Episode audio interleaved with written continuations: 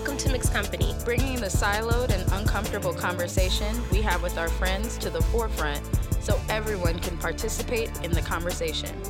We say all the things you never would in mixed company. Welcome to mixed company. Check. You. One, two, one, Welcome two. back to Mixed Company, everybody. What episode are we on? We have enough episodes for us to forget. I believe, however, this is episode 24. Amen. I believe this is episode 24. Could be at 25. No, This I is think we're at 24. This is yeah. It's okay. but that's cool. We're at a position now where we can actually say we don't know how old we are. That means that we have some longevity. So, um, welcome back, y'all. Hey, Outside of not knowing what episode we're on, Sim, how are you? doing all right. Amen. That's all I got. Amen. That's, That's, that's all all I we got. ask for That's from all you, I child. That's all we can get. What about you, Karina? What's I'm up? good. I feel more relaxed. Maybe Good. I'm trying to have a new perspective because I'm a new age. I've I'm noticed. older. Yeah. Right. Karina just celebrated a birthday. Happy birthday, little shouty. Nah, but she came in here dropping gems earlier. I She did.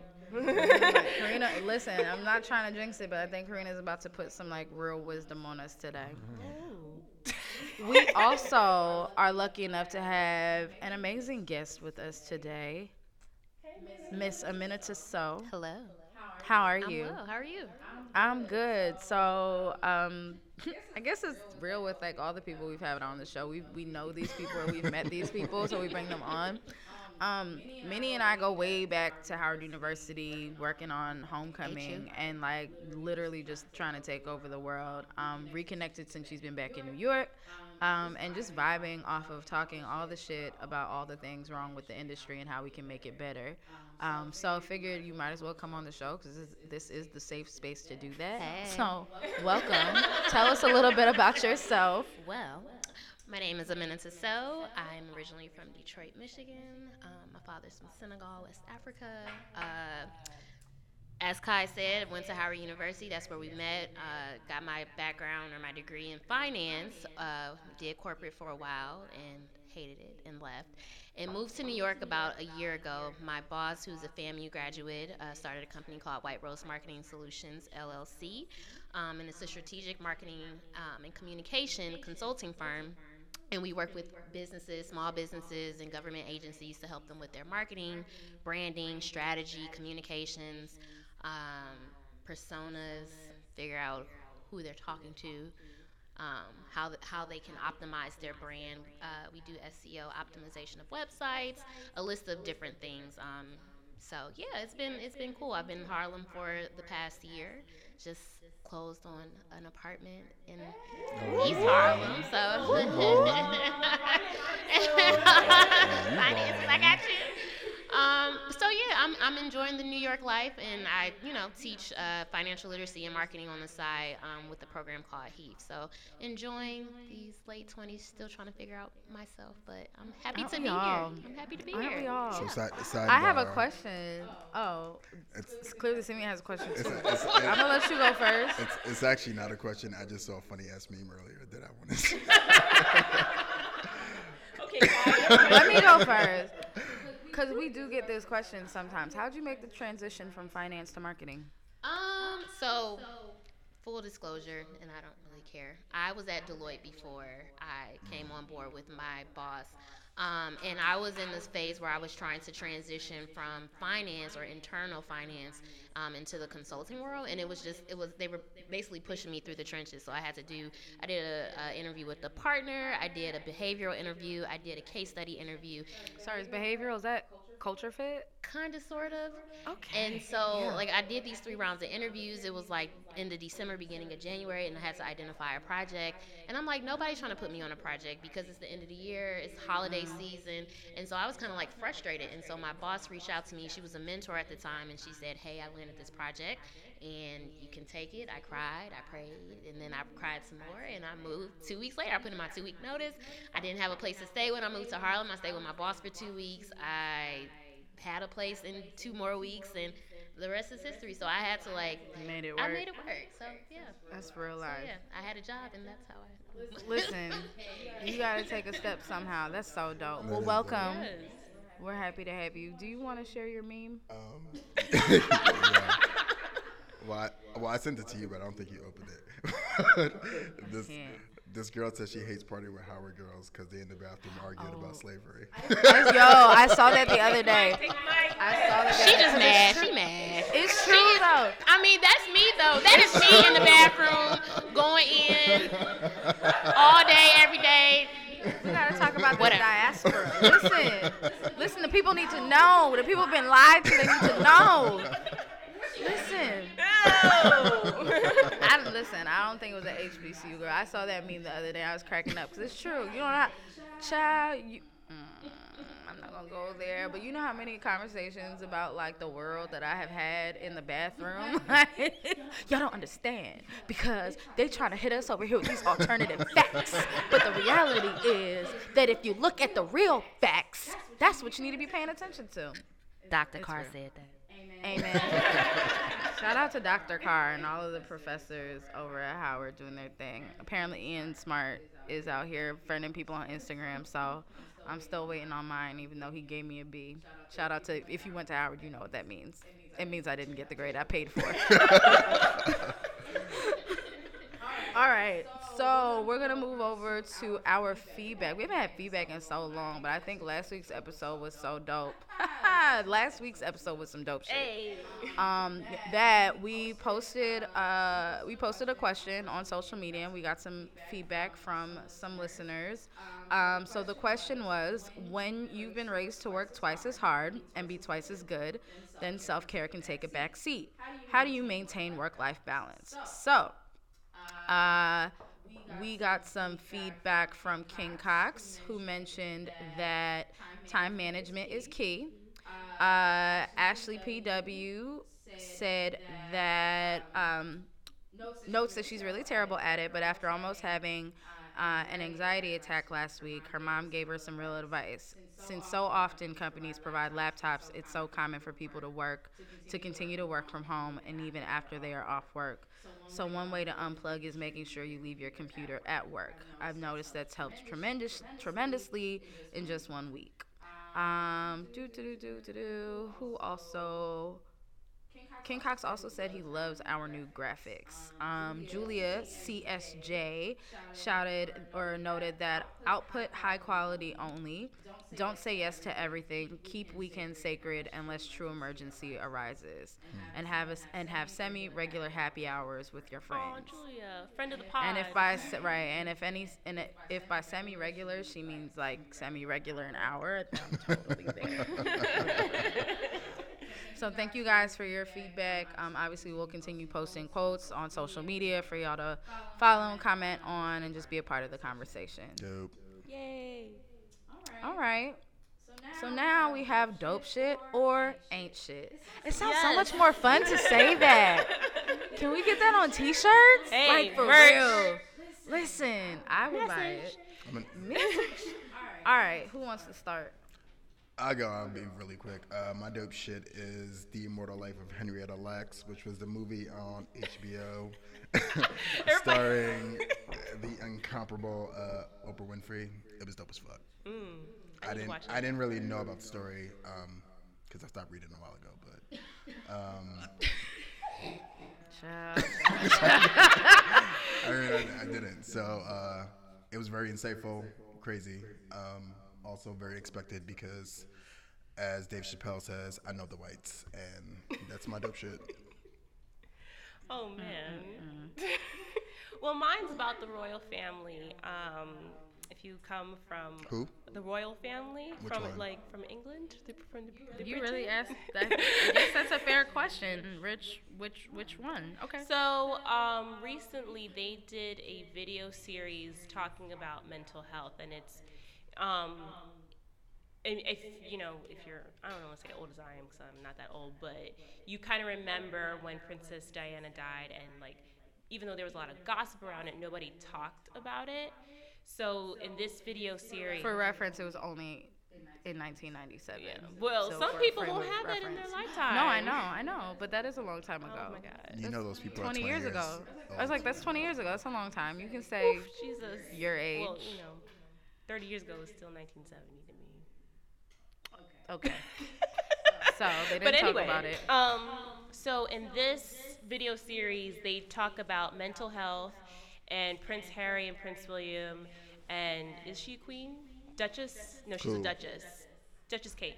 Uh, Anyway, they talk openly about losing a family member, losing a parent. How does that change their perspective, especially um, as Prince William has now a parent? And they're just very open with it. It's such a different perspective than you know what you thought about the royal family of England like 10 years ago. They're being more open. So I thought it was really good to even talk about mental health. So that was dope to me. I mean, that is dope considering all the craziness that's been happening with people with mental issues shooting at other people who are alive. I'm not even ready to go there, but yes, I agree. I agree. Um, I will share mine. So, our friends over at MAFA, otherwise known as the Mosaic Alumni and Friends Association, um, had their had themselves an amazing cocktail reception the other day slash panel where we discussed uh, diversity. Um, what was the tagline line again? Don't talk about it, be about it. And with and on that panel, there um, this was hosted by Publicis Health. Health um, who were who basically they were our corporate sponsors. So that was absolutely amazing. Um, I appreciated the turnout from the Publicis Health staff members that were there. I appreciated that the CEO Yes, of Publicis Health. Health, Yes, was also in attention in, in attention in attendance and also contributed insight, stayed around to talk to people, um, opened opened the event with his opening remarks, obviously. Um, and then yeah, it was just it was just a good opportunity to a see activity from the health side of the business, also participating in um, advocating on behalf of diversity diversity and inclusion. It was amazing to see a whole bunch of people that may not necessarily have uh, been introduced to the podcast or introduced to Mafia Mafa that were also in attendance. And then obviously I'm always here for a good snack. Yep. Um, and that eggplant goulash whatever was on point.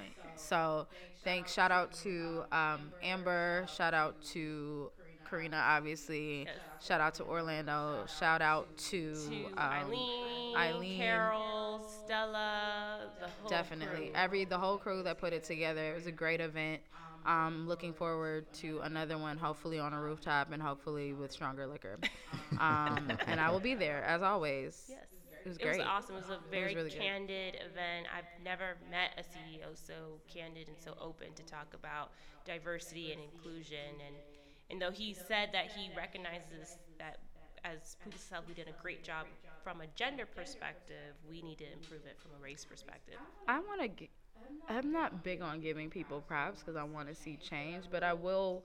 I will recognize realness when I when I see it, and that comment that he made about understanding that their racial diversity is not as optimized as it should be sparked me to ask him a, a, a deeper question about some experiences that I have had working within the industry, and his and, and essentially my question was how what is the best way for someone like me when trying to speak to someone in his position to get them to understand the importance of diversity? And his response to me was real as shit. Like he was like listen i'm a white man. I've never been a woman and i will probably never be black. And I, he was like i cannot necessarily tell you how to speak to me he was like i do think though that is that it is important for people to get past the facade of hierarchy and to actually step up and speak their truth. And if you see something that pisses you off, you need to say it. Um, I can't. He was like, I can't guarantee that it's gonna work in your favor, but at least it's the realest way to approach it. And the best you can do is move forward with honesty. So little does he know that I do that on a daily basis, and I don't ever have a problem saying what's on my mind. But I appreciated that he gave me the good- the good old pat on the back to continue doing so. So I liked, I enjoyed that. He was cool. He was cool. He was alright. He told us that he used to pee in like water fountains. He no, he said a water Oh, fountain. that's, that's very true. he said a water fountain. He was giving us child. It was very listen, empowering. It was a very empowering night. He had my attention when he's talking about going to happy hours and peeing in, in water fountains. it doesn't take much for me. Do you have anything that you've seen lately? Sure. I want to shout out one of Howard's own, Kalani Cook, one of my BFFs. Yes. Um, she recently was a keynote speaker for the March for Science, um, which was like a march across the U.S. And she was one of the keynote speakers for the March for Science in Pittsburgh, um, specifically. Um, but she just recently got into the whole tech space, and she's an advocate for basically bridging the gap between the tech world and the Black community. So her initiative is hashtag Black Tech Pittsburgh (PGH). Um, so I just want to shout out my BFF. I love Yes, you, girl. Kalani's been doing her thing for a while now in the tech space. It's really exciting. Obviously, she went to Howard. Obviously, that's the homegirl, but it's even more exciting to see a young woman of color, specifically a black woman, um, out here coding and advocating for other young black girls and black women to code and sharing this knowledge that a lot of people in our communities feel like they may not necessarily be welcome to those tables, but you are because it's it's such it takes it takes a lot of concentration that people don't think they have and if you dedicate yourself to it. like you can do it. It's not as hard as they make it look over at apple. It's not. Rocket science. It's really not rocket science. it's just concentration and perseverance. And if you have that you can be a part of it. So Kalani's doing it. Love you, girl. yeah. Yeah well that ends this segment of dope shit or ain't shit. We didn't have any ain't shit. I mean, do we want to talk about Shea Moisture? we can say it's ain't shit adjacent. Sure. Um, good intent. Well, if you haven't seen the Shea Moisture ad, um, I mean, by the time we, this airs, you probably have. Uh, but basically, Shea Moisture, who actually, you, one of you do this because I'm bad at So this. Shea Moisture is out in these streets. I'm bad. I'm bad at recaps. I'm Well. Shea Moisture is out in these streets, and they are uh, they had launched, have launched today, this week, recently, a new campaign promoting their products, and the tagline is "Shea is love." Shea is love.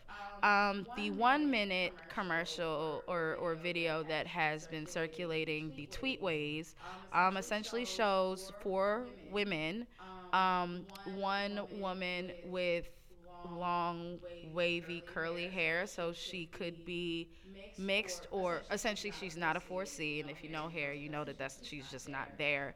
Um, the other women were Caucasian women that spoke about their challenges with having their their color of their hair um, or the lack of volume in their hair. Um, and essentially, they're talking about their struggles and, and why they love Shea Moisture and why Shea Mo- Moisture, uh, because of what it's done for their hair, is love to them.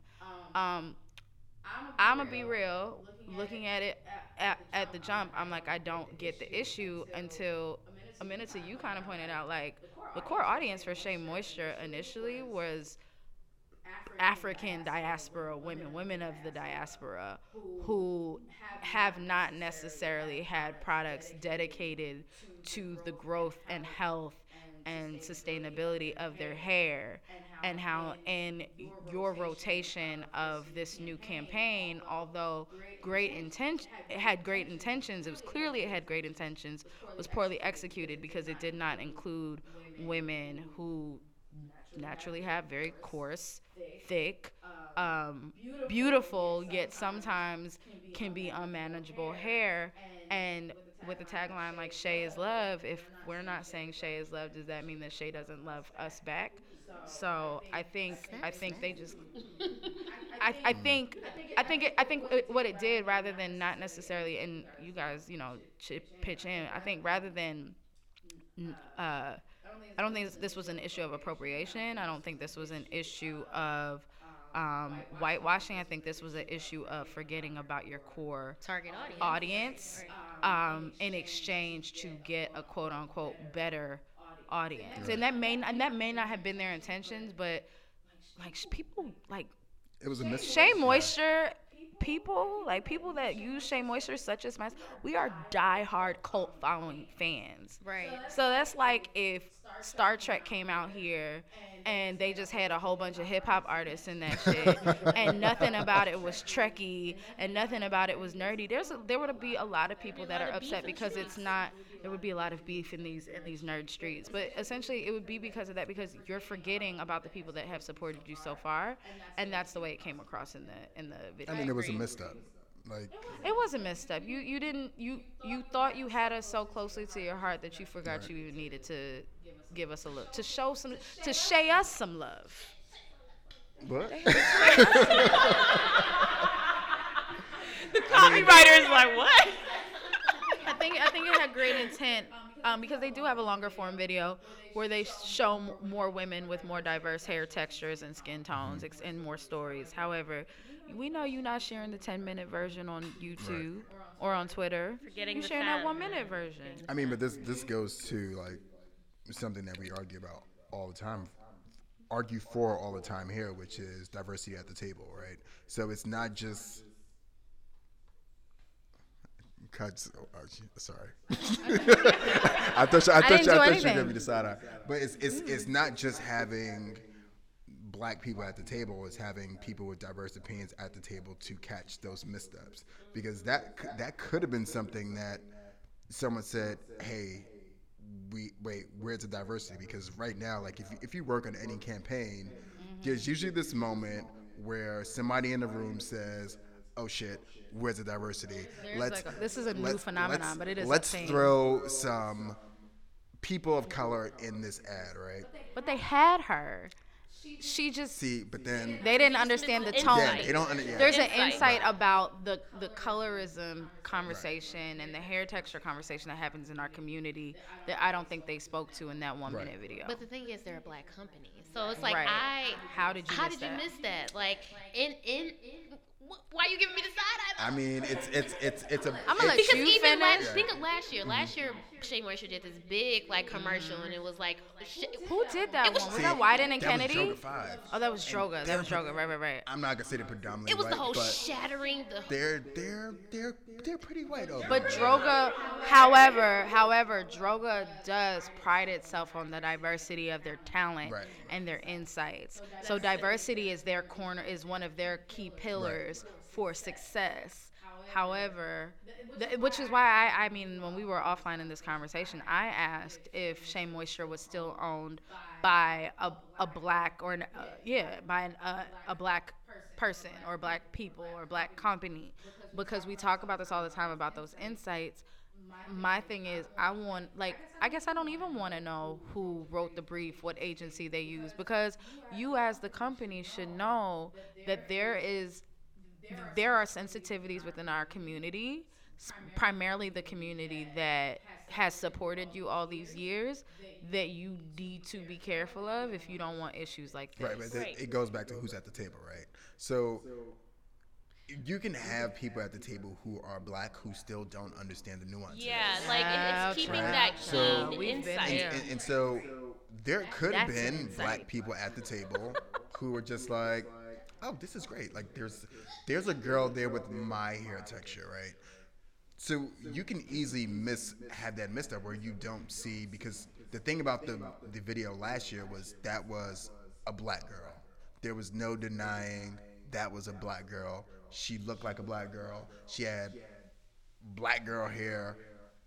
The girl who's in this video, she could be anybody. But the keen insight of, of the last video was incorporating the struggles that when you when you would go to get your shampoo to get conditioners on a regular day, you couldn't find something that was for your hair or that even had your mm-hmm. hair in mind. The insight is yes, you know, you would go to the store and you wouldn't find things to make your hair better necessarily, just to the make it The strategic manageable. idea was about inclusive that my hair matters Yeah. too and that was that was the yeah that was the key insight for that video that there are ethnic hair care aisles or sorry not even aisles pardon me corners in the back of every store like you know when you go into a store that is not primarily a, a sally beauty supply or um, my mama's kitchen wanna go to beauty supply. you go to Walmart. you know that you have to go to the very back and either to the right or the left corner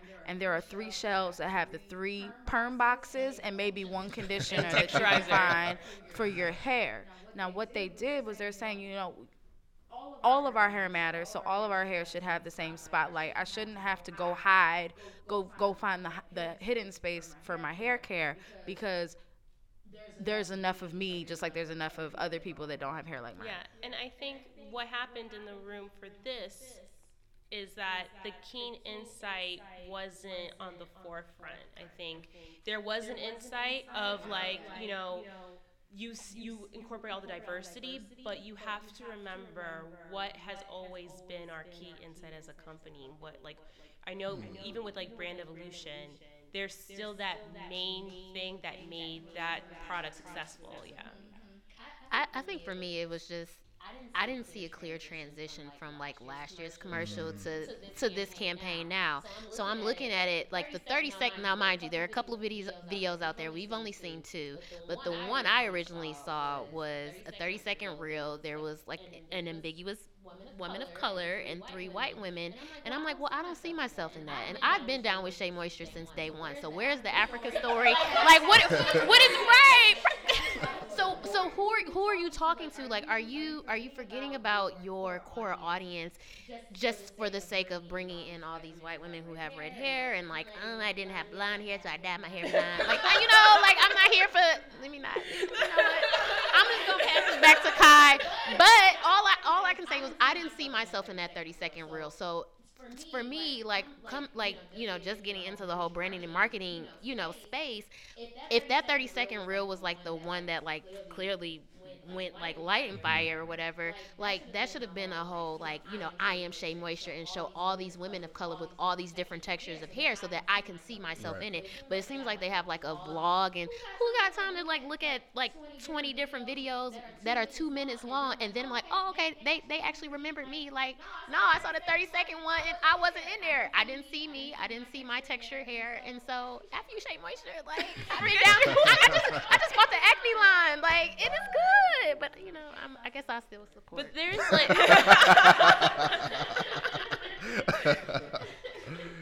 This is literally like the thought process that like people of color go through when our favorite brands disappoint us. Like, damn, why you did that for? but there's a point oh, fine. I'm gonna keep. I'm gonna keep buying, but y'all better do better next time. But there is a thing about you can expand your market and be inclusive of your market. You know, like you can expand it. No one's saying that you can only keep it to certain to certain kind of people. You can Right. expand it, but that's gonna be a stronger aim to be more inclusive, and you're gonna have to think beyond. You're gonna have to think a little more, a little more harder, Right. much harder, to get the point across. Definitely. We got wine in the mug, y'all. well, I think that. Okay, whatever, dude. Shea Moisture just do better They, yeah, I think I think what that like. I think. I know, not even think. I know that with all of with social media now becoming an instant um, focus group, whether warranted or not, uh, for brands and the ads that they place, people are going to have you like you cannot ignore insights anymore. And I think a lot of times um, in the past, and you know, you hear from a, lot- from some account people and some creative directors now where it's like, oh, you know, they'll be fine. There's no such thing anymore as they will be fine because they will be vocal and they will let you know how they feel about the shit you put into the into the ether- into the the atmosphere into the world wide webs so if you're not going to speak for certain people or if you are going to speak for certain people in a way that may not be authentic because i think the thing about the shea moisture ad it just wasn't authentically shea moisture as we know it. If you're going to do that you need to be able to answer for that. And they were not able to answer for it. Instead they apologized for it. Yeah.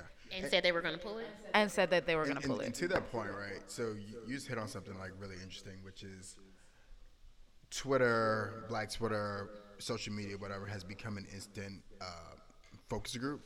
And every single time something like this happens, I don't want to say they're leaders, but they're definitely people who have voices that rise to the top, right? And every single time something like this happens, they always say, "You should have consulted us," because all you really need to do is pull in two or three of these influencers that are the main ones who you know, if they don't like it, they're going to pop off and everyone's going to follow.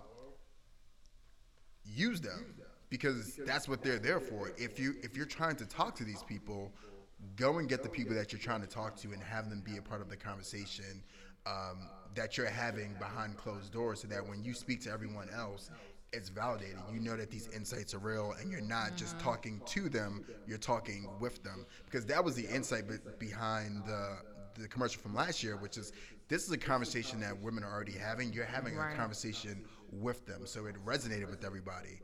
This was just obviously something like a shouter just came up with a brief, and they answered the brief, but the brief wasn't real because they were not having a conversation with these women. They were talking to them because if they were talking with them, they wouldn't get the backlash that they were having. So I'm gonna go ahead and transition, but it's not a real transition because this is tied closely together. Um, but our topic for today is about is essentially this question, right? As a brand, as an agency, as a marketer, how do you celebrate cultures without exploiting or appropriating it? And I find that in the last year, or either I just became a woke marketer, or these these opportunities for the public to speak out against ads that they feel condemn them to negativity um, is is so new. But I think it's something to talk about because the shea moisture is not new because two weeks before that it was Nivea and Pepsi, and before that it was I think there was some stuff that went oh. Super Bowl wasn't that too, that too long ago, and those commercials there were a lot of them that we spoke about. Tory Burch. And before that, oh, Tory Burch was also a week ago or so. Um, and before that, uh, there was a lot of stuff that we saw happening um, last year. But these opportunities for people to speak out, or these moments where people feel isolated uh, because of their culture, because of the way brands and agencies and marketers are targeting them, are so prominent right now. Like we have to address it as marketers. So let's, I mean, let's start the conversation there. I mean, I guess we've been I- having I it, so it's not really starting. yeah, we've definitely been having it, but you know, I think there there are three different lanes that all of these things fall in, right? So there's celebration, right, Mm-hmm. which is which we can put the Shea Moisture ad from last year in. You are celebrating diversity. You're celebrating different kinds of beauty, right? Mm-hmm. And then there's exploitation, which is to me, which is you're just basically like using the images uh, or the voices or whatever of people of color to sell things, but you can tell that it's done in a way that it's it's callous, like you don't care. I think it was like um, Marc Jacobs or one of these fashion designers who sent like dreads down, Oh, he yeah, sent dreads yeah. down the aisle, down the runway or whatever, and his response is like, whatever, like it's I, yeah, like yeah, I don't yeah, care, right? And then the third lane is appropriation, where you're just basically taking credit. You're using someone's uh, culture, and you're you're using it okay. as it's your, Your own. Like you created it, and you're not giving any credit to Mm-hmm. this thing that you don't own, that you had no part uh, of That's creating. smart. Okay, because I was lost in the definitions. I, Uh, yeah, I never actually yeah. considered that there was a difference in the definition until you pointed it out. That's why I'm here, y'all. Because the Mark, well, the Mark the Marc Jacobs faux pas that happened during Fashion Week, I remember that, and I was like, that's that is appropriation at its finest, but it's not actually based on what you're talking about because he never said it was his. Right. It was very clear that yeah, I know where the hell I took this from. I smoke weed and I go Right. to Jamaica. Like, you know, I listen to Bob. I, it's not you know, hey, hey, hey. Like people Yeah, say right. this shit all the time. Like people say I, I, I know reggae music. And it I gives them a license. Bob Marley. It gives them a license. Happy use it. 420. It's like Bob Marley doesn't have nothing to do with Yeah. 420, but okay, bruh. Um, but his point was, I don't understand why I can't do it if I think it looks cool. And it's like, well, you're exploiting it. And I think that there's the nuance of not giving context or not celebrating the the what's the word I'm looking for? I've been drinking wine. You're not celebrating the origin of that piece of or paying homage to that piece of culture. or understanding. You're literally right. You're literally. I'll give you an example. I can't stand Supreme.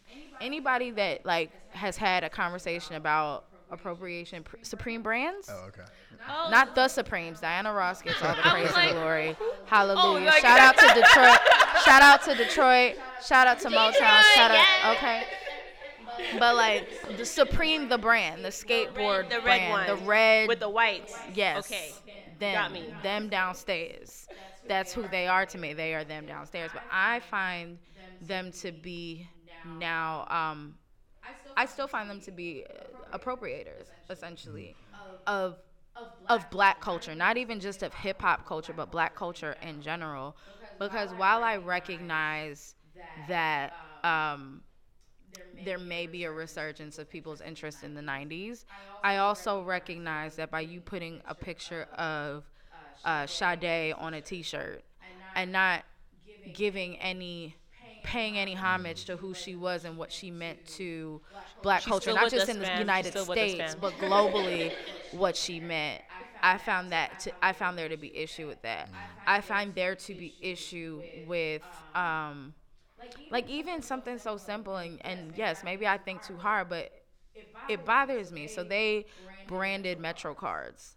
Supreme is not specific to New York City, but also public transportation has been seen as a ne- like has been forever seen as a negative thing for like people in the suburbs suburbs when you think of New York City Metro, you think it's scary, you think it's dingy, and quite honestly it is. but they've branded it, they branded it and now it's something so cool to have one of these Metro cards and they go for sale for like thousands of dollars on eBay.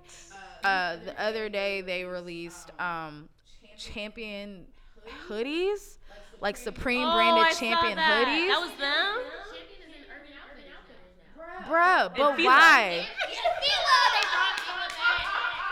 So it was like it's just it's I, I mean I get it and I know that people are, are people are intrigued by the culture but there's so many things of these culture that when I feel like when I was growing up wearing champion hoodies like you were either from the hood or really poor or both. Yep. like you were really poor or from the hood or both. And now it's like there are these 15 year old kids from the suburbs of East Bumblefuck, Pennsylvania that know nothing about this shit, but they can put on these t-shirts and they can wear these sneakers and they can have these metro cards and all of a sudden they're considered cool not recognizing that this is a whole not even a lifestyle. This is just a way of life that people go through that yes you sure wear what the fuck you want to wear but like understand that this isn't just cool because it looks fashionable. This isn't the afro wasn't the afro because it was just a cute thing to put on my head. It's the afro is the afro because it is of it is from african people. This is how african people's hair grow. That's how we wore it you know what i'm saying like i just i get i get mad at that I, and Tory Burch can kick rocks too. but here's my here's where I struggle with cultural exploitation because we do it to ourselves as like as minorities. And I'm going to give the ancient corner over here. Stay woke. There's a lot of pe- okay.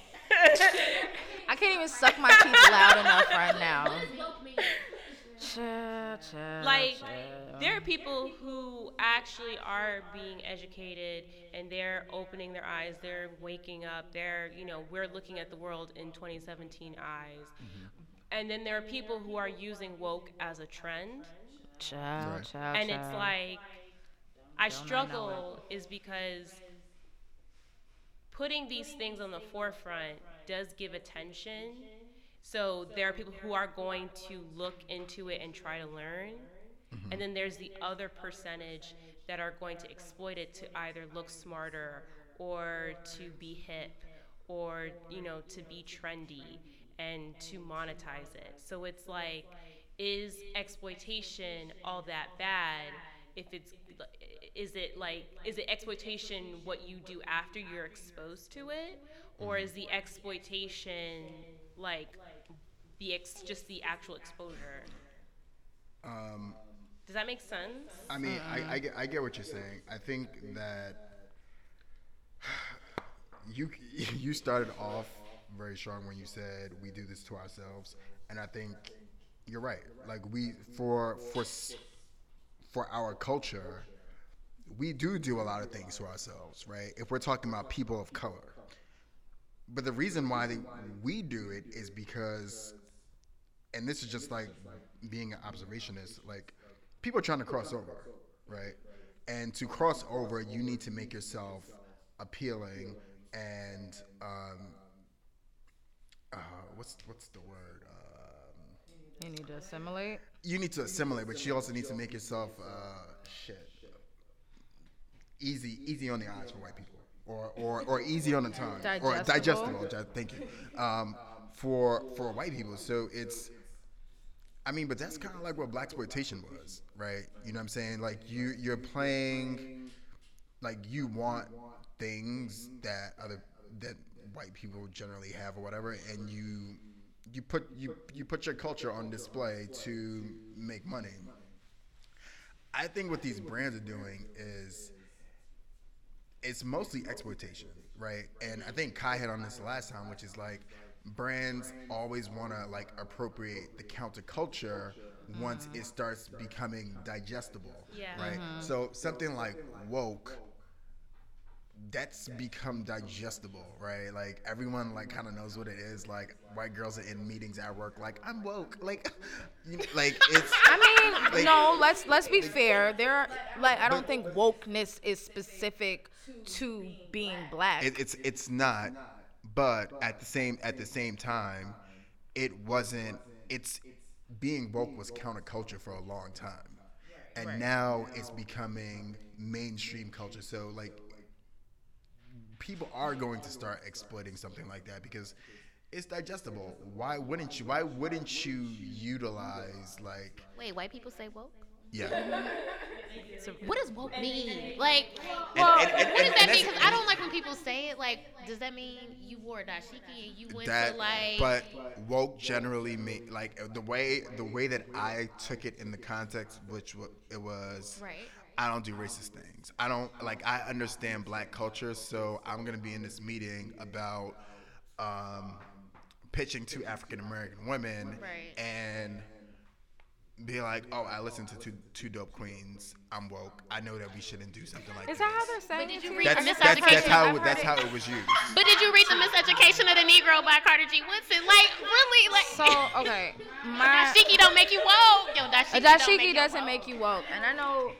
So the the the right the ain't shit that I shared last week had the person speaking about staying woke in a way where it was like, what the fuck does that even mean to you? it should always be to in your quotation point. marks However, I mean, I'm not, I'm no copywriter and I'm no English teacher, so I didn't give a fuck about that.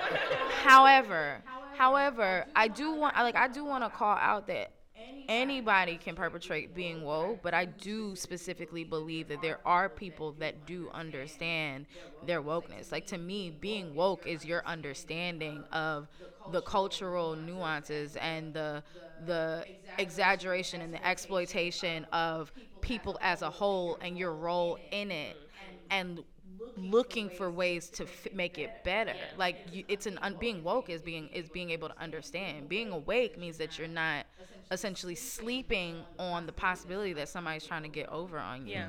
and i have met people and i do know people personally that are not black and are woke. I also know a shit ton of black people that ain't woke. Hey, they sleep and they be sitting there and they will sit there and they will wear their dashiki or they will talk about the books that they read and then you listen to them and it's like you don't know what the fuck you're talking about. Stop it. Stop it. Stop talking. They will hear you. But i'm gonna go back to karina's point earlier about um about us having a role in this. And sim when we met like something that i would sing and i still sing it is um, about cultures. We need to protect our culture. So one of my favorite lines, I started writing a blog piece and I stopped because I got busy at work. So I'm gonna finish it maybe this week. But one of my favorite lines um, that came from Jay Z because I always quote Jay Z is in um, Izzo when essentially I'm trying to find it because it's in my it's in all the things that I write all day. Do, do, do, do. Doesn't matter. Essentially, in Izzo, when he's talking about he does it for the culture, um, to let him know what dudes look like when they run certain type of cars. He does it to get payback for what they did to the Cold Crush. They pay. He does it for um, the dudes, the, the the executives that are out there that are. I want. Can you find the? Are you searching the quote? I thought you, you look like you were searching the quote, but I'm giving I'm giving the watered down version. You- You're doing it essentially talking about he does what he does for the culture Yeah. because people have short-sighted hip hop and black culture and urban culture for so long at that time that he overcharges people for what they did to the Cold Crush. So Cold Crush back in the day, Cold Crush was the movie? No, that was Beat Street. Doesn't matter. Cold Crush Brothers. Cold, Cold Crush Brothers, essentially profiting off of them but not giving people any money. They like corporate America made a lot of money off of um, off of hip hop, off of early hip hop. They made a lot of money. Yeah, they still do. You right. They made a lot of money in the beginning. They made a lot of money off of people that just wanted to find, you know, two cents to rub together to get a plate to eat or to feed their families, and yet still turn around and made millions off of these people that eventually went broke within years, right? So for me, even at that young age when that came out, sorry, I'm about to read the quote. Um, I do it for the culture. I do it for the culture to let them know what a bleep look like when a bleep in a roadster. Show them how to move in a room full of vultures. Industry shady, they need to be taken over. Label owners hate me. I'm raising the status quo up. I'm overcharging dues for what they did to the cold crush. Pay us like you owe us for all the years you hold us. We can talk, but money talks. Still talk mo bucks. And essentially, that's everything. That's that's the actual lines for everything I was about to say. But the point is, for me, it's our job to protect the culture. And I felt like in the beginning, like when I started saying, it's like I don't want to say certain things around people because I don't want them to catch on. But I don't necessarily think there's anything wrong with you catching on as long as you understand what you're saying. I would rather you have a conversation with me about good hair because you have your own context about what good hair means to your culture and I have my own and we're discussing the similarities and the differences in that and what that means for women as a whole. You know what I'm saying? I want to I want to have deep conversation when when we are talking about culture and not just, "Oh my god, I love it when you wear your hair in braids." That's not okay. that's not you being woke. That's not that's you taking advantage of my culture. That's you not seeing my culture for what it truly is. So, I do recognize we do play a big part in it because we can't just you you you can't just talk family business with people that ain't family unless you're going to get these people involved in your family business. That's very true. And once you're involved in family business, you become a part an active participant and you need to play that role. If you're not playing that role, you're just stealing shit. Hey, And like my auntie used to say, if you lie, you cheat, you cheat, you steal, you steal, you you kill, kill. you, you, you might as well get on to start killing. yeah. Mm. and that's what they do to culture. I'm gonna move on to the next question though. So I want to know, um, how do you redeem yourselves? How does a Pepsi redeem themselves? How does a Tory Burch redeem themselves? How does Shea Moisture? How does Shea Moisture apologize? Like instead of just their 140 character tweet, but how do they po- apologize to people that are offended by their work? I mean, to to the point of being woke, right? To me, woke is having, and I'm using quotation air marks right now because I think that should always be put in quote. Because what what is it? What like what does it mean, right? But it, it, it, it, it does it does but it it also changes to me it changes with context right because the way that you look at a woke quote unquote white person is not the same way that you look at a quote unquote woke black person But if you woke, do you have to even call it out? Or maybe that's like our whole And- like millennial generation. Right. Like I'm woke, so I'm gonna call it out. Like you, Dr. Carr. Sorry for people who don't know. Dr. Carr is this amazing chair of the African American Studies Department at Howard University. Dr. Carr ain't out here talking about I'm woke. He just he just spits facts. He tells the truth. He tells it how it is. So I you, I just I'm not here like I'm. grown, you don't gotta tell people you grown. Sorry, I'm over here talking without a mic. If you grown, you don't gotta tell people you grown. Right, you if just you share, rich, you, you, share don't the even have to tell information. people you you tell rich. people what what books you're reading. You tell people what movements you're a part of. You tell people what organizations you're a part of. But do you really gotta say I'm woke? Like, but then when you What get, is and my thing understood is never because- has to be spoken. Okay. Fuck boy mantra of 2016. yes. What is understood should never be spoken. Yes. so but to your to your to your question i think the redeemable thing is to acknowledge that you fucked up. Because and and be sincere about it. And i think when you're sin- when you're sincere when you use words like Shea Moisture just did like we effed up we're sorry and then go into your whole diatribe about what it is that you're going to do better that's where you start redeeming yourself. The other way that you redeem yourself is you hire diverse people and you include them in the conversations when you are putting when you're spending all this money to talk to a group of women and you don't have representatives from that group at the table you're gonna fuck up it's it's inevitable. Like you may you may get one hit, but it's inevitable that you're going to miss that because you get cocky. It's like it's like every drug dealer in every movie, right? You keep you, like you stay trying to get like that next Who got the big juice now? right? Like you you stay trying to get that next big win, and then you you have a misstep. But if you have people at the table who can let you know the nuances, who can speak to the insights of this group, and not just speak from a place of oh we did research. I know you shouldn't do this because if you do this, they're going to come for you yeah. and that's where you and and I think that's like the first step of of redeeming yourself is like you have to you have to put your money where your mouth is. If you're really sorry, then you're gonna make sure that you never ever do this again. But Lisa you- Price at the um, the IPG event that we went to. Were you? You didn't go with? Okay, maybe I just went. It might. I might have been the only Mex company Mafra represent, representative there. So IPG had an event. Oh, we did a whole episode on it, Tim. We did. I was like, we did talk about this. It's available online. You Um, can find it. Uh, They had an event where they ta- where they were essentially. Um, I don't know, celebrating black women in advertising. Mhm. Mhm. You heard that one, right? Okay.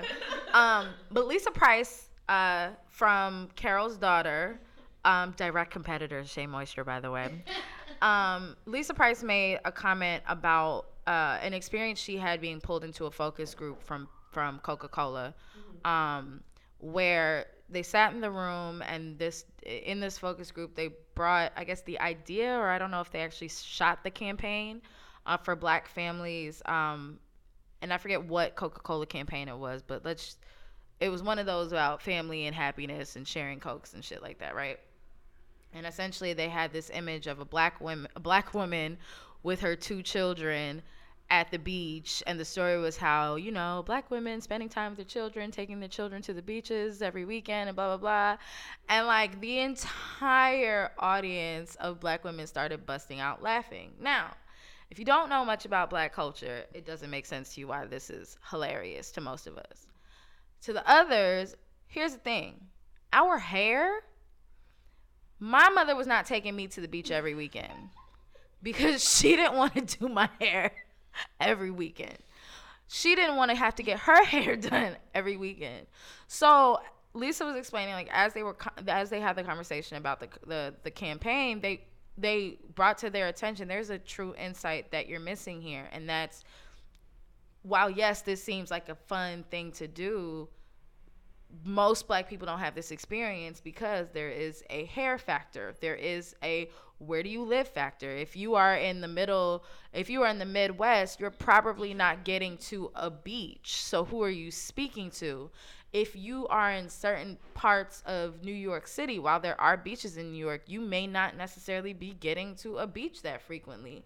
There are people, if you saw Insecure at all, you know Molly was from California and she ain't never been to a beach since she, till she went to college. So there's an experience that you're trying to force upon a segment of people that by not having this insight, you fail to realize that you've completely gone over their heads, meaning you don't care and you don't have that insight. And these were clearly black people that were talking about it. So, so I say all that to say, like, you do got to bring people to the table, but you also have to listen. And I don't think I don't. I don't care who's at the table because I do think sometimes we like agencies staff up just the hell to staff up. Mm-hmm. If you don't have people at this table that have experiences to be able to share and contribute, then you'll keep making the same mistakes and putting black women on the beach every Sunday with their children. Meanwhile, back at the ranch, we all sitting there like, I mean, there's that one summer. Yeah. Yeah, You- and- because like you can't just copy sorry Sam, you can't just mm-hmm. copy and paste diversity. I mean you can't start off it's not the the Barbie perspective where you have white Barbie and black Barbie. It mm-hmm. just does not apply. And I think one thing is when you f up from what you, said, Sim, like what I got is what you said too, Kai, is like you need to understand why you effed up. If you're gonna put an apology out there, you can't just say sorry just because everybody's mad. You have to understand why people are angry mm-hmm. or why it didn't connect or where or understand where your misstep was to correct the situation. In terms of having people, you know, you can have a lot here's my thing about diversity. Hmm. You can have you That's can that 28 year old. you can have diversity, you can have a good um, mix of Asian, blacks, Hispanic, Latino people in the room. But if everybody and white people, but if you miss the insight, then you all collectively miss the boat. Exactly. And like, Shea Moisture. You know what? I think that's a really good case study for it because we do talk about diversity and it's like, well, if you had X, Y, and Z at the table, no, it's not just about having people at the table. It's about having that insight to share, Well- like truly understanding your audience. But but here's the thing. I think it's about having someone at the table who wants to protect the culture.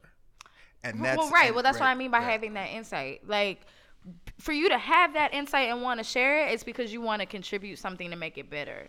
So you, while we were talking, just remind me about something. Uh, Michaela Angela Davis, who is Shout out to all my these all these things, but one of one of her titles that she's been using is that she's an image activist. yes for years. Yes. So I just pulled up a quote, right?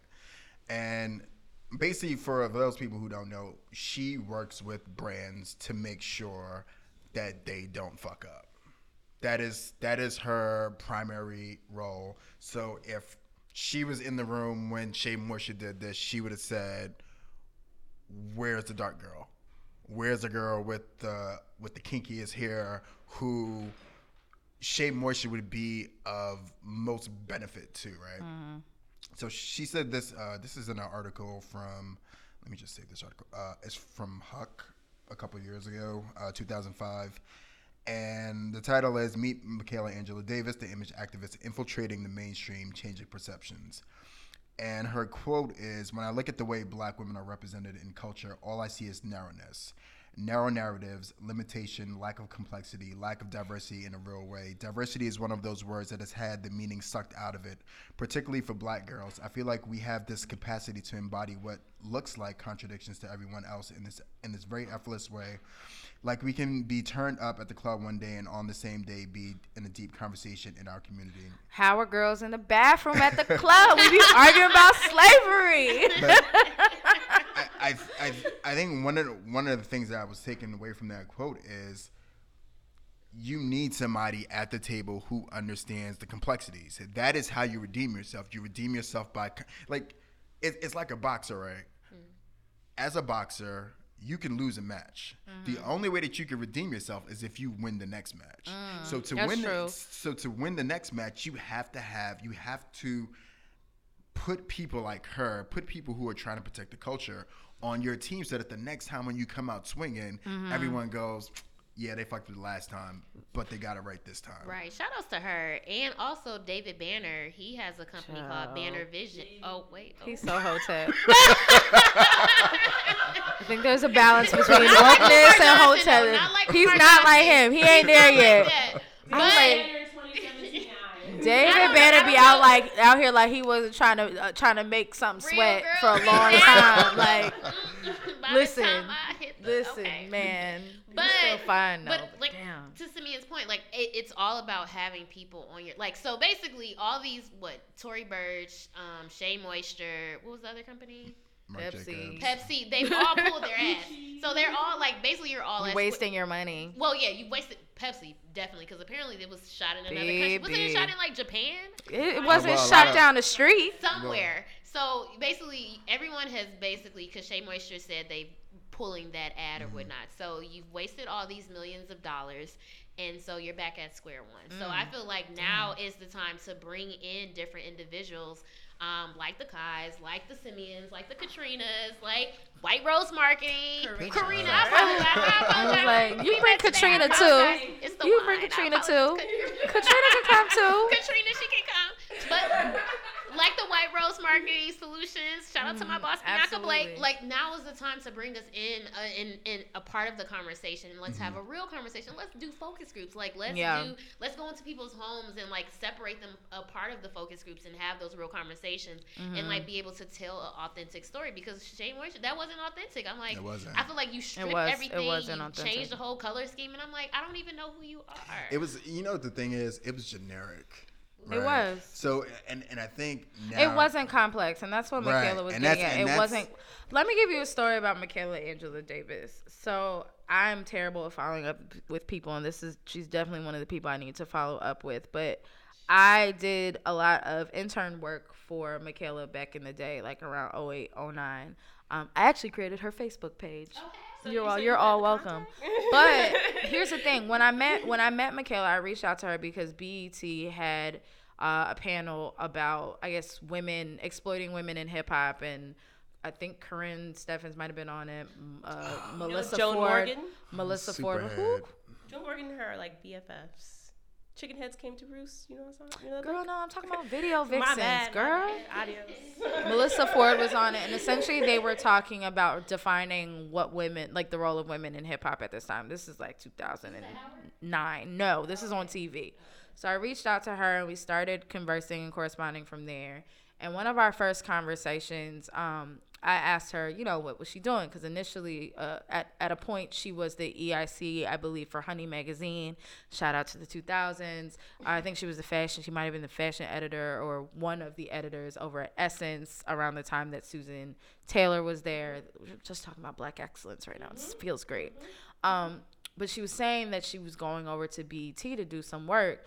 And my young, unwoke face got screwed up because I was like, this is BET right after like BET Uncut got cut off, and they didn't have no correspondent, no no, uh, no programming for us, and like people like people of color really were not here for BET. Yeah, we were definitely angry. And her, we were really we like Just can't get rid of uncut. collect well collectively we were all displeased with BET and the direction that they went for programming. and her comment to me was essentially like the story the, the moral of the story was you got to have a seat at the table to make it better and she was like the goal of me going to work i'm paraphrasing because this is like 10 years old now but the goal of me going to bet is so that i can help bring the stories that i hear from you all to the table to help create programming. So at the time, I don't even know if she still does it, but she would just host like salons in her crib. Like you could just go to her crib and sit there and just have conversations with a whole bunch of dope, wo- woke, non-woke, professional black women and sharing stories about getting into the industry, maintaining in the industry and all of these things. And she was like, it's those stories that you guys share coming up in the game, the stories that, you know, the other women that she brings in, that she's going to be able to help bring that to the forefront. And essentially, like within three years, that's what started to happen. That's when we started to get back more programming that was relative to our lifestyle. That is when people started to ha- give a little bit more respect for it. So for me, one of the like when I think of protecting the culture, and quite honestly, I I truly feel like that's where I got it from. She's definitely a guardian of the culture. Definitely somebody who embraces not just being natural, but also wearing your hair relaxed. Not mm-hmm. just being professional, but also here for the party girl. Not just being dark skinned, but also here for the light skinned girl. And recognizing that, like, black women and women of color in general all have a story to share. She knows how to po- to protect the culture without being offensive and also without being inauthentic. And like and I feel like we need she can't be the only one doing it. Like Right. there does need to be more women of color, not just black women, but women in general. Like my my Latin uh, perspective is quite different from I have a friend that and her family is from from Mexico. I think like not even Mexico City, but like rural Mexico. And her experiences growing up Latin are very different than mine even though she's first generation also. It's like you need those kind of stories mm-hmm. because when they reach out to Latinos mm-hmm. they need to know that there's a difference. Mm-hmm. Hmm. It's not just what you see. When they reach out to I, I did like the story of the redhead girl in the Shea Moisture where she was talking about my natural hair color. Like I didn't like my natural hair color and explaining and expressing why like those are the stories you need to know so you do have to protect the culture. You do have to share the insights. You do have to take into account that those insights aren't going to hit everybody and that this mainstream marketing or this global market marketing just really doesn't work because you're going to piss people off and waste a whole bunch of media dollars in the end. Mm-hmm. Mm-hmm. Next time I see her in the gym, I'm gonna talk to her. You go to the Y, right? You can't be shouting her gym out. Ah! she be in the hood. Like she's in Brook, like every whatever. The, The Y, Y. the YMCA, Mm, Bed-Stuy. yeah, that's where she go. You don't go to Equinox. Like I don't know why you making it seem like that. It's in the neighborhood. Well, I'm gonna stalk her next time. Um. So okay. So I'll ask one more question, and then how do we help clients feel at ease promoting more inclusive work, inclusive of more diversity? I mean, the case study is there. No, this is what- not enough. But here's here's the thing, right? You you have a you have a brief, and your brief says, "I want to talk to these people." When you, the minute that you that that conversation starts happening, you need to have these case studies ready to go. This is what happens when you come to these people, this set of people with false insights and false narratives and narrow-mindedness. This is what happens. Do you want this to happen or do you want to win? Like it's it's either or. It's either you want to win or you don't. But sorry.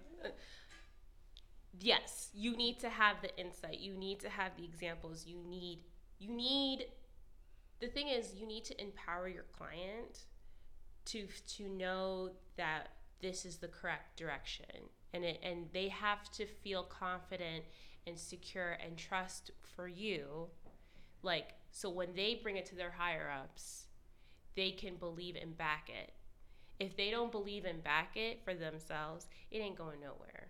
As much you could say all the key insights or mm-hmm. whatever, but as long as they it, as long as they believe in it, then they will fight for it. If they feel that they have the place that they can fight for it, they will take it to the end. But if they don't, like then they won't. There's there's there's the part of believing in something and then there's the business part and then there's the political part at their own agency i mean at mm-hmm. their own at their own workplace.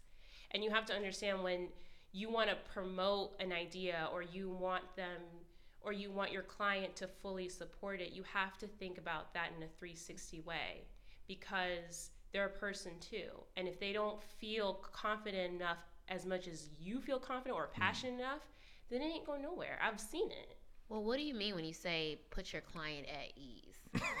because I feel like so I'm thinking like say for instance Shea Moisture or Sundial Brands. Like I don't know who all of their um, I don't know who all of their business partners are, but let's say like they got another um, person to finance. I don't know the Shea Moisture brand. So like I do I have to make them feel at ease as well. And so the more I I feel like I make someone feel at ease, like am I I feel like I'm stripping away of the authentic authenticity You are. of 100%. the actual story. So I feel like I don't I shouldn't have to make you feel, shouldn't. if you want something if you want quality work, then you should be authentic. You should be true to the story, to the brand. And it, it might not be to make you feel at ease. It might make you feel uncomfortable. I was about to say, yeah, I 100% agree with that. I actually don't feel like I need to make my client feel at ease with including with with having or creating inclusive work. And there's a couple reasons for that.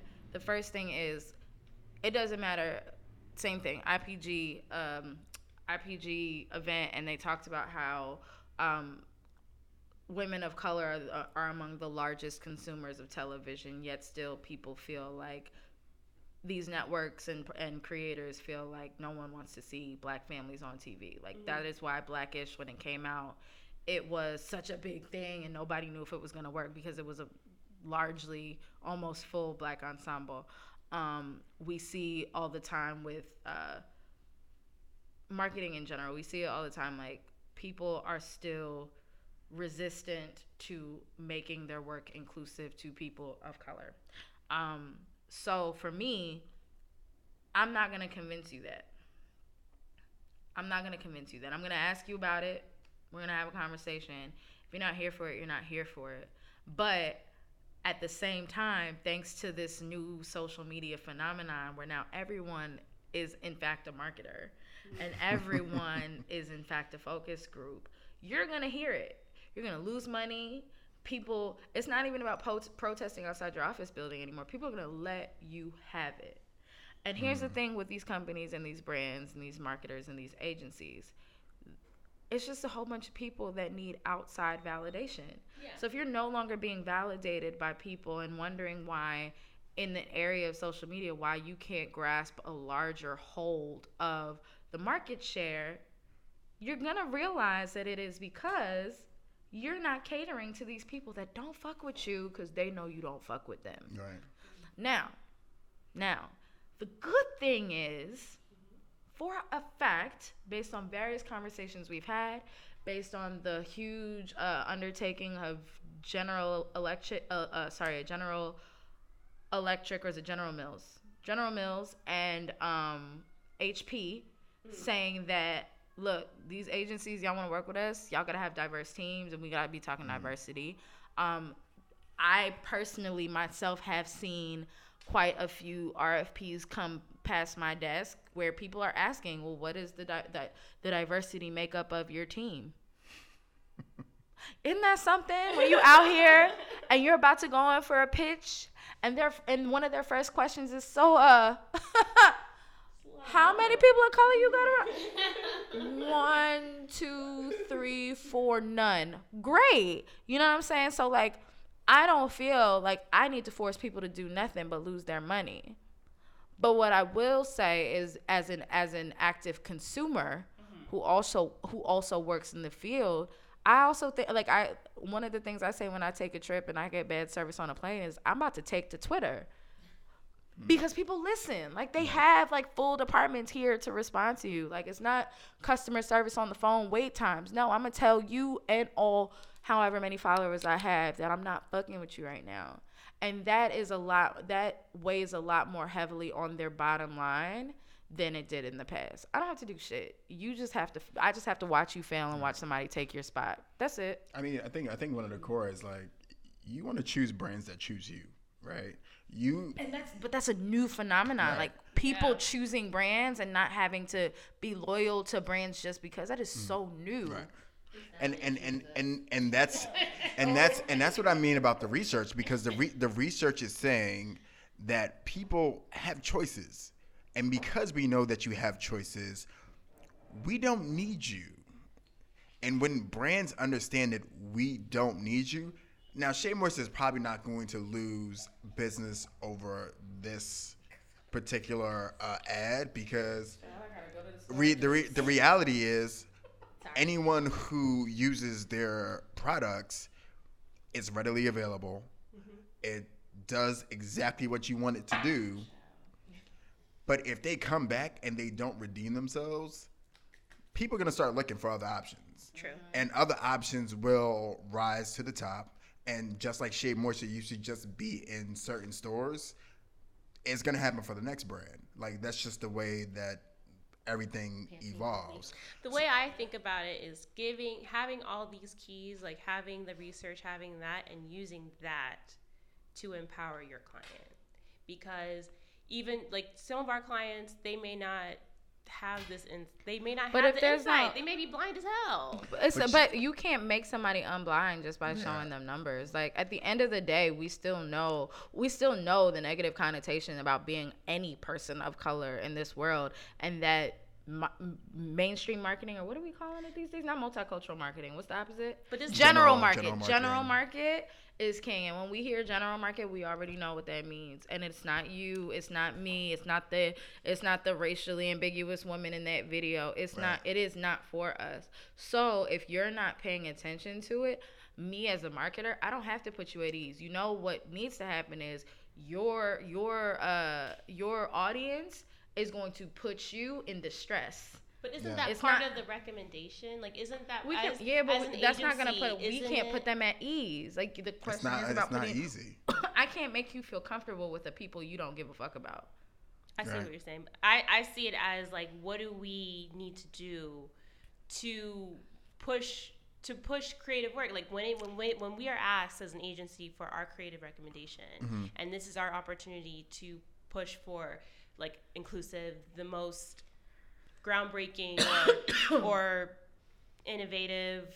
I don't want to say innovative, but relevant work. Right. Like that that's part of our recommendation having all this research having all that's part of our creative So, recommendation isn't it? In- inclusive is a key word, right? Because when you start, and this is what marketers are starting to wake up and realize when you're talking about the general market, you're talking about people of color.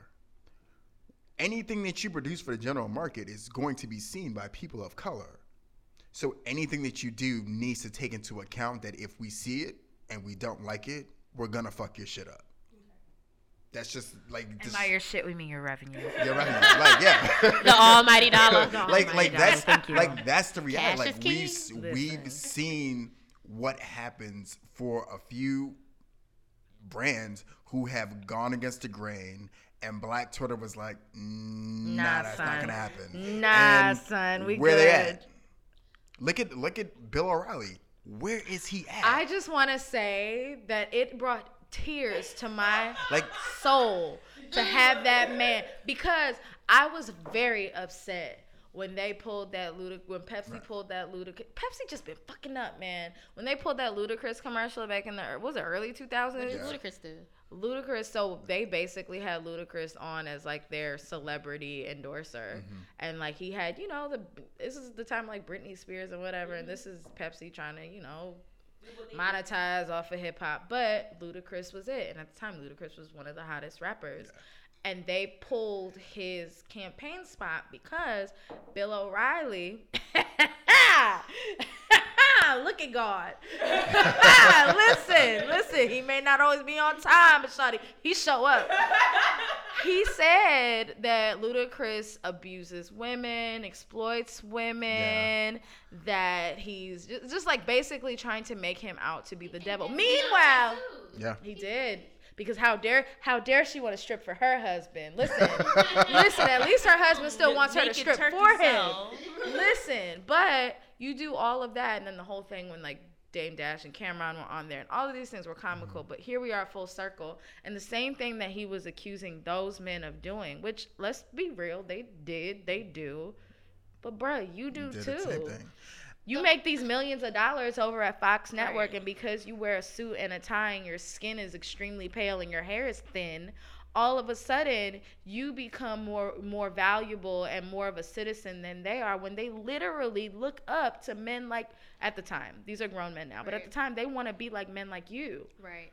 Well, the only thing is with Bill, the whole Bill O'Reilly issue. Like, I'm, you know, so for him being let go. The only issue for me is that they didn't let him go. I feel like because of what he did, that was wrong. No, they didn't. They they let him go because he was he was bad for ratings. right bad for ratings and people. That's why they paid him- they right? paid him And his so, full So the issue that like I mean. Bill Cosby and his issue aren't the same Yeah. per Right. se, but, But they are. I almost feel like I, he should have been are. vilified. Like, why was Yeah. he not vilified? Right. I think I That's a think whole nother the, the key the key thing about Bill it's not that he was bad for ratings. He was bad for business. He was Right, losing. He was right. he was making them lose money. I think one of the Advertising money. advertising dollars. dollar spend. Maybe And- dollar spend. I think one of the key things that clients need to, I think they should go look at the civil rights movement and just like kind of like use that as a mirror because one of the key. No, I don't. But, but hold on, let, let me let me them to do finish. Let me finish though. one of the key phrases from the civil rights movement, which was "power to the people." Social. That was Fred Hampton, But- and that was more Black Power movement and less Civil Rights movement. But You're talking It's to okay. Howard Howard- University. I was gonna say- Get your life right, That son. was- Get your life right, son. I, I, I, But I do think Shout out to the Fred- Black Panther Party. Fred Hampton. I do Right. think I do think that that makes sense now that we're talking Right. about Fred Hampton and Okay. Black. Yes, guys. Sorry, let me. I, I was duly If you by don't Howard know Fred. Hampton, I implore you to please research him. But Continue. but the idea of power to the people, that is what social media is. It is. Power to all people, yeah. And and what is what it's done is it's giving people the power to stop brands in their tracks and make sure that they lose money if what they're doing is wrong. Hmm. I just feel like creativity is inclusive of all individuals. So you have all these different colors that come together to make this grand masterpiece. And so I feel like brands need to have that same approach. Like whether it's like the Native American or the person from Brazil or from Nigeria, from Martinique, wherever it is, like everyone needs to be a part of the conversation in order to get I mean, well, maybe not for everything, but the whole thing is like you need to have people at the table in order to make a decision, in order to make a brand come to life, in order to make a commercial, whatever it is that you're working on come to life. Everyone needs to be a part of the conversation because this mm-hmm. whole concept of like you and your white the white man or you know like no you you times have changed and and black twitter will shut you down I mean, you need you need empathy, right? And I think that's, I mean, historically, big business has not had empathy for marginalized people. And I think hmm. what what they're interpreting, a lot of what these brands and agencies are interpreting as a call for diversity. It's sympathy. It's we're hmm. throwing you a hmm. bone. We hear you We say hear you. that you want to see your people on screen and your kinky hair and your dark skin. Mm-hmm. Let me throw you a bone. Empathy is approaching it from a different angle, which is I actually care what you think. I'm not just doing this to appease you. I Mm-hmm. want you to be a part of my following or culture, whatever the fuck it is that you want to call it. And so they don't have empathy. And that's the key. And that's why you need to have the key people at the table because key people give you empathy. They give you the insights to be empathetic. And right now they don't have that. All they have is people saying, we need to make sure that we need that we have diversity instead of saying we understand why we need diversity. Right. Right. And before we close out, like I guess I'll say like as as protectors of the culture because i like i mean we started out like i truly i truly feel that part of my purpose in this industry is to be a protected a protector of culture specifically of my culture but having that empathy for others but our job in this as consumers is we can't just say we can't just give top level ideas anymore saying i just we just want to be seen or we want to be included. We actually have to say how and we have to speak up because we have to be active participants in our own marketing. Because quite honestly people can only speak to you the way you allow them to. This goes in relationships. This goes in in being a consumer this goes at work. You got to set your boundaries. So if we say it's not acceptable for you to ignore us because you think you already have our money then that is what they will move forward and no longer do. We cannot just ignore you because we think you have you. If we say that you can't use our protest for your profit moving forward they will not do that because they know that is going to be a touchy subject. So it is it does become our job to move forward, to be clear about what we are requesting, to only put money towards brands and businesses that um, are in line with our core values, and then to make sure that as we are sharing our culture and exchanging our culture with other people, that we do so in a manner that is serious. Whether it is lighthearted, we have to do it in a serious manner so that they respect it and they don't just commodify it for the sake of having something to share with other people to make more money off of it. So with that, Snaps. I'm gonna go ahead and close out episode 24. Aminata, thank you so much. Do we do solutions anymore? No. We basically did that, bro. This was That's what we're doing. I didn't I didn't call it out, but these were all solutions. But um, thank you so much for joining us today. Thank you for having me. This was like one of the best Mondays I've had. Oh my I god, was like, they are so fun. this is so cool. We do have, we do have to have you back. We'd love to hear more about um, your mar- the marketing company that you're working with. It'd be great to have your boss on here one day too.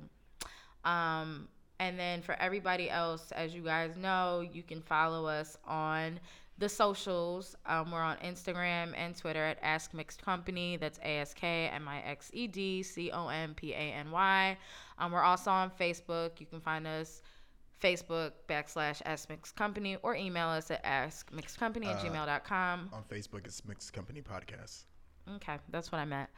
Um, And doesn't catch matter. our past episodes. Ca- catch all the past episodes. Reach out to us. Comment on our individual socials. Make sure you follow Aminata. We'll make sure and have um, something of her somewhere. Where can the people? Where Are you private? Um, Where can people reach you? so I'm on Well- Inst- I am private. I I be scrubbing. It doesn't through, matter. like, You I'm- can scrub through it. Well, um, I'm gonna. Can I use this? Shout out my brand. So, um, another Howard alum, another BFF from Detroit, Corrine E. J. Smith, formerly Jones. Um, we started a brand called Wake Up by Black, and it's to support and promote and revitalize the community. And so we have a brand, um, shirts, hats, and um, pins, and it's gonna roll out into something bigger. And so you can follow us uh, at Wake Up by Black uh, excuse me, Wake Up Black Wall Street on Instagram, and then you can visit our website, wakeupblackwallstreet.com, um, to purchase apparel. But we'll continue the conversation. Hashtag Black Black, y'all. Hashtag thank you all. We'll talk to y'all next episode. Peace.